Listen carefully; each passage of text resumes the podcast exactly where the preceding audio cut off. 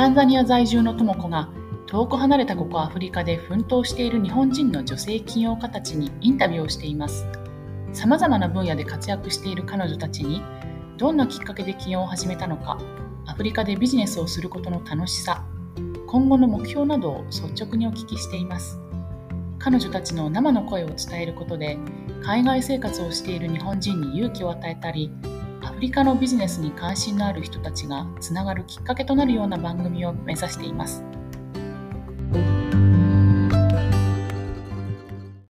今日のゲストはシエラレオネの貧困家庭の子どもたちを支援する NPO 法人アラジ代表理事の下里ゆめみさんですゆめみさんは17歳の時にテレビで見たシエラレオネの状況に衝撃を受け、それから9年後に現地訪問を実現させました。その後もシエラレオネを訪れ、貧困家庭の子供やシングルマザーを支援する NPO を立ち上げました。ゆめみさんが試練があっても挑戦し続けることができる理由、シエラレオネがどうして世界で一番優しい人々なのかなど、今日はお聞きしたいと思います。ゆめみさん、今日はよろしくお願いします。はい、よろしくお願いします。えっ、ー、と、NPO 法人アラジ、どんな活動をしてるんですか？はい、えっと、私たちは2017年に NPO 法人アラジという NPO を立ち上げて、西アフリカにあるシエラレオネ共和国というところで、貧困家庭の子どものあの現金給付をベースとしたあの教育支援をやっている NPO です。あの具体的にはどう支援というのはどういった支援を今しているんですか？はい、えっと、私たちはビジョンとしては、誰もが夢に向かって努力できる社会っていうのをこうビジョンに活動を続けてきたんですけれども、こう今までこう7年間の活動で、延べ2000人ぐらいのあのシェラレオネの子どもたちが、再びあの現金給付のサポートによって学校に行けるようになってきたところ、まあ、その中でも中学校にじゃあ行けるようになったとか学校に行けるようになったっていう、まあ女まあ、子どもたちがいる中でも、女の子だけが、そこからこうどんどん中退していくっていう現状を目の当たりにして、で、それはなぜかというと、若年妊娠っていうあの深刻な課題があって、10代の女の子の6人に1人が若年妊娠によって勉強を続けられなくなっているっていうあの現状にあの出会いました。ここで2021年からあの、若年妊娠をした女の子たちを学校に戻すためのプログラムを作って、主には転校の支援と、現金給付をベースとした、それも電子マネーを使った、あの、現金給付による生活の保護と、うん、まあ、女の子だけが転校して、で、それから現金給付を受けて学校に戻らなきゃいけないっていう、あの、仕組み、会そのものを変えていくための男子中高生の性教育っていうのを始めた NPO になります。うん、ありがとうございます。なんか幅広く、あの、教育支援といってもいろんなアングルから、あの、活動されているなっていう印象なんですけれど、あの、そのシエラレオネに、まず行くと、あの、ゆめみさんが決めたきっかけは何だったんでしょう？はい。あ、ご質問ありがとうございます。あの、私9年間延べその活動をしてきて、多分その5000回ぐらい聞かれた質問なんですけど、なんでシエラレオネなんですかって結構聞かれてきました。で、あの、きっかけは、あの、本当に、高校2年生、17歳の時に、テレビで見たからっていう、ただ、あの、それだけですね。あの、当時、多分高校のテスト期間の最中だったと思うんですけども、あの、たまたまテレビ番組を見て、で、番組の名前が、世界がもし100人の村だったらっていうテレビ番組で、まあ、当時8カ国のストリートチルドレンに焦点を当てた、その子供一人一人を、あの、ストーリーを追ったドキュメンタリー番組をやっていて、で、あの、いろんな国のストリートチルドレンが取り上げられてたんです。の、あの、貧困のストーリーにすごく衝撃を受けて、マラジ君は、私が生まれた91年から2002年までシエラレオネって内戦をしたんですけど、マラジ君は、その内戦で両親を目の前で8歳の時に殺されてしまって、で、生き残った兄弟を養うためにずっと児童労働をしているっていう生活。あのもちろん政府からのその手当なく、ずっと働いて学校に行きたいっていうのを夢見てる男の子ですごく賞を受けました。で、なんでそのそこまで衝撃を受けたかっていうと、自分は小さい頃母子貧困だったりとか、苦しい中で伸びてきたと思ってたんですけども、でも、それすらない国もあるっていうことにすごく衝撃を受けて、すごく共感をして、この活動をしたいっていうふうに、まず思ったのが高校生の時でした。高校生の時に、そう、衝撃的なその、あの、出会いがあって、そして実際9年後にシエラレオネに初めて行ったということなんですけれど、その時のことを教えてください。忘れられない体験とか、あとはその、めみさんに影響を与えた出会いそういうのはありましたか？はい。えっと、初めて行ったのが、もうあんまり記憶になくて7回ぐらい行ってるんですけど、えっと、2014年に私大学を卒業して、で、そこから就職をせずに、えっと、ラーメン屋さんでアルバイトを始めて、で、えっと、シエラレオネって結構誰も知らない、ネットに日本語で検索しても誰も行き方とか書いてない状態だったので、どうやって行くんだろうっていうのをまず、あの、一人暮らし、アルバイトを始めながら、あのー、検索をしていって、なんとかこう行ったことがある人とかにコンタクトを取れるようになって、で、あのー、大学を始め、大学卒業してから1年後ぐらいに、シエラレオネにあの行ってみようっていう風になって、当時往復航空券26万円と、あとワクチンとかも全部自費であの打っていたので、それも10種類ぐらい、20万円ぐらいかけて打って、で、まあ60万ぐらいかけてシエラレオネにあの行ってみようっていう風にあの決めた時に、ちょうどエボラ出血熱があの流行してしまって、私が最初航空券を買った日に1人目の感染者が出て、1週間で300人ぐらいになったので、結局飛行機が飛ばなくなってしまって、その後1年間、まず最初は渡航ができなくなったっていうような、あの、ことがありました。なんかせっかくワクチンとかも打ったし、航空券も買ったんですけど、それも払い戻しみたいな状況になって、で、あの、コロナの致死率って0.1%以下なんですけど、エボラはもう50%とかになってしまうので、完全に閉鎖、空港も閉鎖されて、学シエラレオネだと学校も1年間お休み。なので、その年の子供たちが全員留年したっていうような、結構大惨事みたいなことが、あの、起こって、まず最初行けませんでしたっていうのが最初の歴史で、で、1年半後ぐらいにエボラフリーになって、あの、初めて行けることになったんですけど、あの、私、英語も喋れなかったですし、そんなにお金もないので、格安ゲストハウスに泊まって、ずっと1ヶ月お腹を壊してて、ネズミも這い回ってるし、まあ、人々の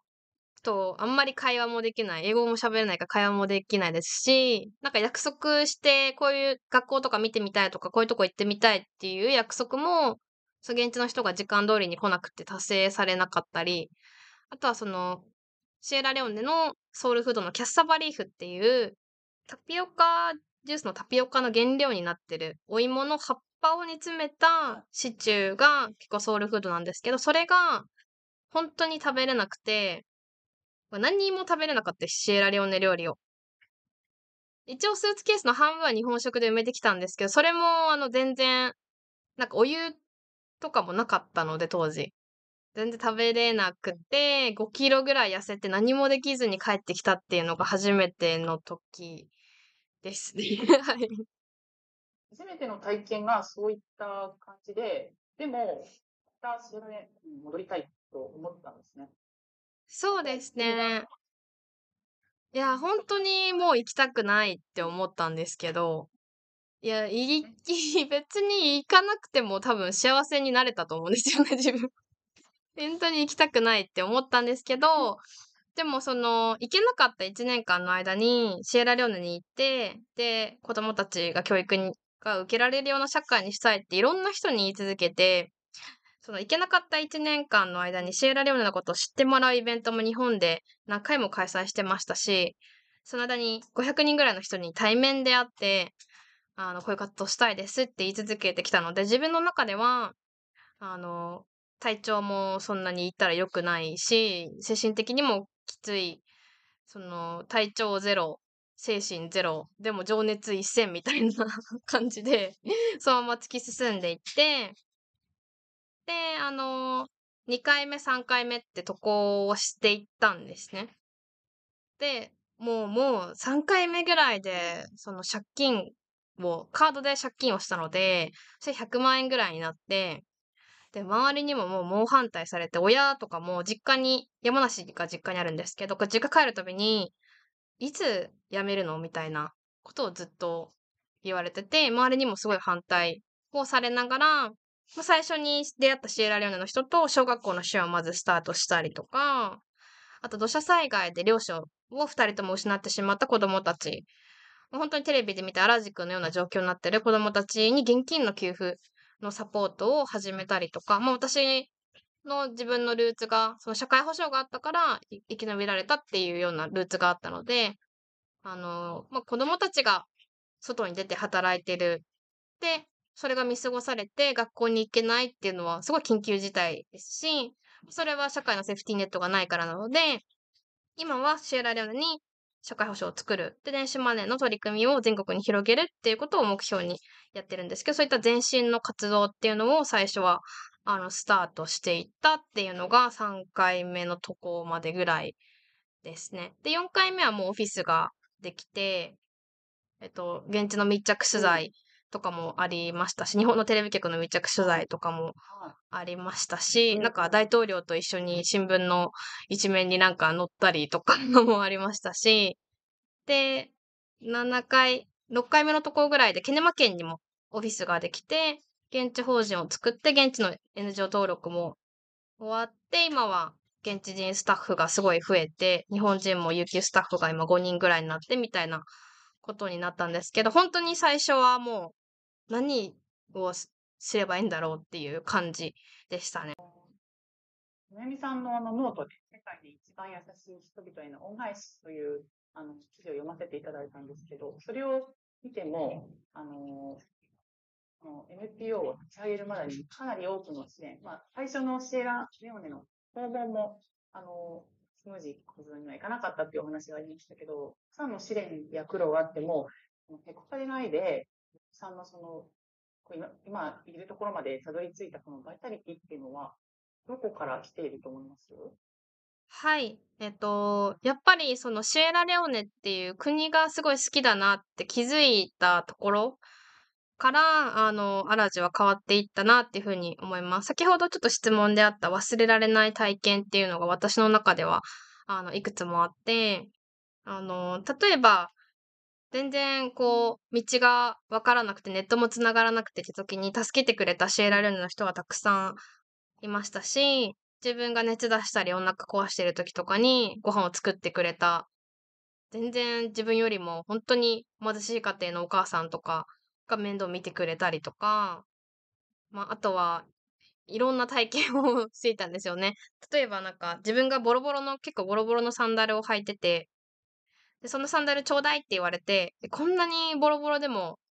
使うんだって思ったら、その、自分でサンダルの直し方とか綺麗なクリーニングの仕方をどっかのお店から聞いてきて、綺麗にしたよって言って返してくれる人がいたりとか、なんかいろんなその日本とは違う価値観とかに触れて、この人たちのために何かしたいっていうよりかは恩返しがしたいなっていうふうに思い始めた、この国が本当に好きだなっていうふうに思い始めたぐらいから、すごい活動が大きくなったような気がしますね。なので、あの、はい。で、こう、シエラレオネっていう国自体、まあ私はずっと知ってましたけど、日本に知ってる人なんて一人もいなかったんですよね、最初は。それって国なの？みたいなところから始まって、今これだけの人が知ってもらって、今360人ぐらいサポーターさんがいるんですけど、そのやっぱ方たちが一人一人応援してくれて、クレジットカードで毎月毎月寄付をしてくれてるっていうのが私たちの原動力になってるなっていうふうに、あの、すごい思います。今、ゆめみさんがあのシエラレオネでの体験についてお話ししてくれましたけれど、まだ日本で知られていないシエラレオネのあのこんな国なんだよっていうものにはどういうこと、どういうものがありますか？はい、ありがとうございます。うんえっと、そうですね。なんか何が魅力かっていうと、もうこれアフリカに行ったことある人なら本当に感じるんじゃないかなって思うんですけど、やっぱ人と人との関わりがすごく、ななんかその、なんて表現したらいいんでしょうかね。スムーズというか自然なんか そこら辺に歩いてる人に話しかけても、普通に返事してくれるし、なんかいろいろ教えてくれるし、あの、途中で私、あの、すごい気づいたんですけど、なんかシエラレオネの人ってすごい親切だなって、5回目ぐらいの渡航の時に気づいたんですね。今までなんか自分に余裕が、お金にも余裕がなくて、すごい貧乏旅行みたいなこともしてましたし、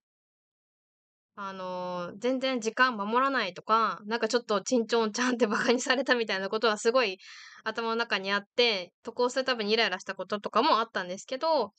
結構生活に慣れてくると、やっぱ時間通りにこの交通状況じゃいけないよねとか、ま、時間通りに行こうとしてもお腹壊してるからいけないよねとか、なんかそのシエラレオネの人たちと同じようなこう生活になった時に、いろんなことに気づき始めた時に、この人たちってすごい優しい人ななんじゃないかっていうのを気づいて、で、私は結構シエラレオネにしか集中していたことがなかったんですけど、あの、シエラレオネって在留邦人がその時26人ぐらいしかいなくて、全員顔見知りみたいな、こう日本人のコミュニティがあって、で、その駐在員の方たちっていろんな国行ってきてシエラレオネにたどり着いて2年だけ任期ですっていうような人たちが、シエラレオネの人ってめちゃくちゃ親切だし愛嬌あるよって言ってて、私比較対象がいなくて気づかなかったんですけど、2018年にあの世界で見知らぬ人を助けたことあるかランキングでシエラレオネが1位になっていて、で、日本はワースト2位だったっていうこともあって、本当にこの人たちって、あの、人と人とのつながりっていうのを大事に育んでるんだなっていうふうに、あの、ランキングが裏付けしてくれたっていうことがあって、それにすごい気づくのに時間がかかったんです。気づいてからももっと好きになったなっていうふうに思います。うん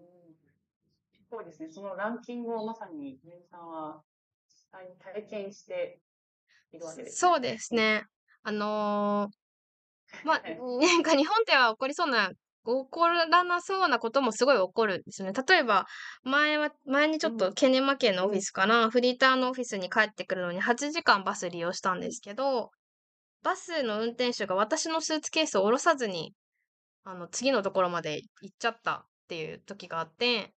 でもバス会社さんの電話番号とかわかんないじゃないですか。ネットで予約したわけでもないので、ただ単に来たバスにの飛び乗っただけなので、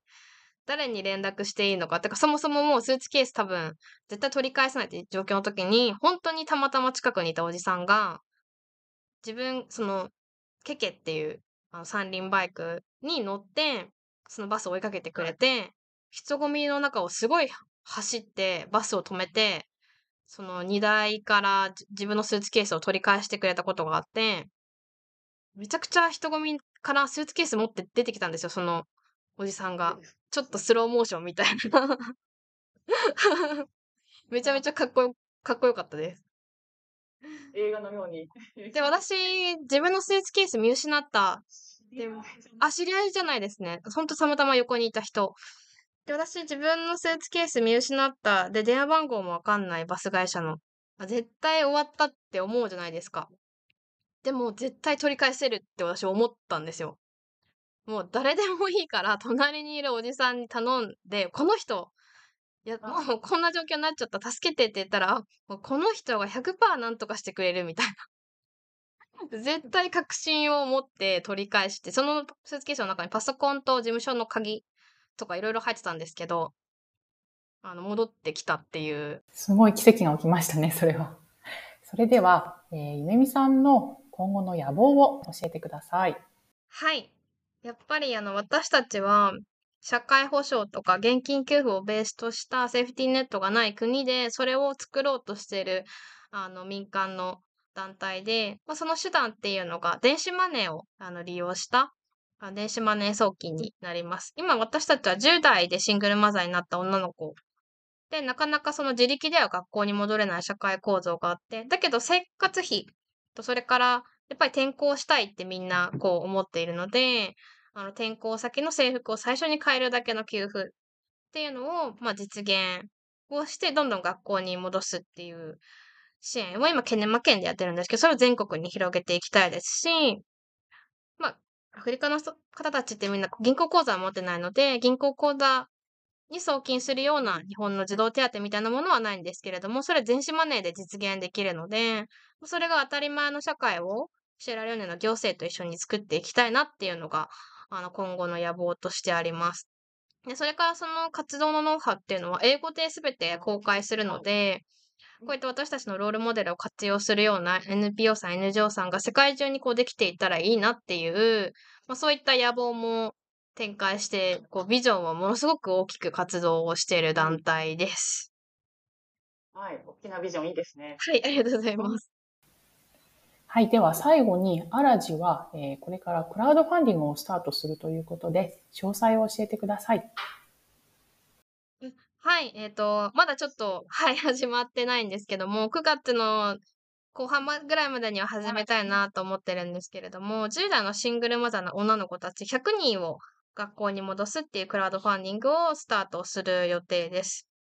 えっと、主には、あの、私たちの電子マネーの送金っていうのが、えっと、先月始まったばっかりの活動になっていて、今までは現金を事務局に取りに来てもらってたんですけど、今後は毎月毎月携帯電話支給したものに、あの、電子マネーが送られるっていうプロジェクトを実現するために、携帯電話まず100台ぐらい必要なのと、あとはその事務局でこうモニタリングとか最初のこう支援を受けられるかってヒアリングをするときの育児スペース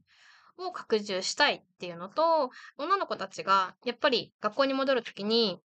まあ、イスラム教のまあ慣習があって、婚前性交渉って認められてないので、妊娠したことですごく差別を受けてしまったり、いじめられてしまったりっていう社会があるので、転校したいっていうふうに言うんですね。はい、あの、女の子だけが転校したいとか、いくつの責任を取る社会ってすごいおかしいと思うので、男子中高生に性教育を届けるっていうことで、男子中高生のあの性教育のプログラムっていうのをあのスタートをしたいなっていう、はい、あの活動をするための300万円のクラウドファンディングに挑戦しようと思っています。最後に、今回のインタビューを終えての一言です。17歳の時にテレビで見たアフリカの少年との出会いがきっかけで会社を立ち上げた夢見さん。困難があっても大好きなシエラレオネの人たちを助けたいという強い信念で、一歩一歩着実に進んできて今があることがわかります。初のシエラレオネでは何もできなかったと感じ、もう行きたくないとまで思っていたのに、そこで終わりにしないところが本当にすごいと思います。これは夢見さんが全ての子供が教育を受けられる社会をシエラレオネで実現したいという自分の使命にしっかりと気づいていたからこそできることなのかなと感じました。ゆめみさんがやっと心に余裕ができた時に気づいたという世界で一番優しいシエラレオネの人たちとの体験。これを聞けばこの国が大好きになるゆめみさんの気持ちがよくわかります。そんなゆめみさん、シングルマザー100人が学校に戻れるようにするためのクラウドファンディングを9月中にスタート予定とのことなので、ぜひ応援してくださいね。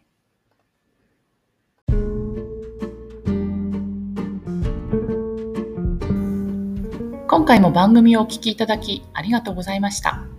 インタビューをさせていただいた方の詳細は、 show note にありますので、ぜひご覧ください。また、皆さんの周りでアフリカでの生活やビジネスに興味のある方がいましたら、ぜひこちらの番組を紹介していただけると嬉しいです。それではまた、 asante。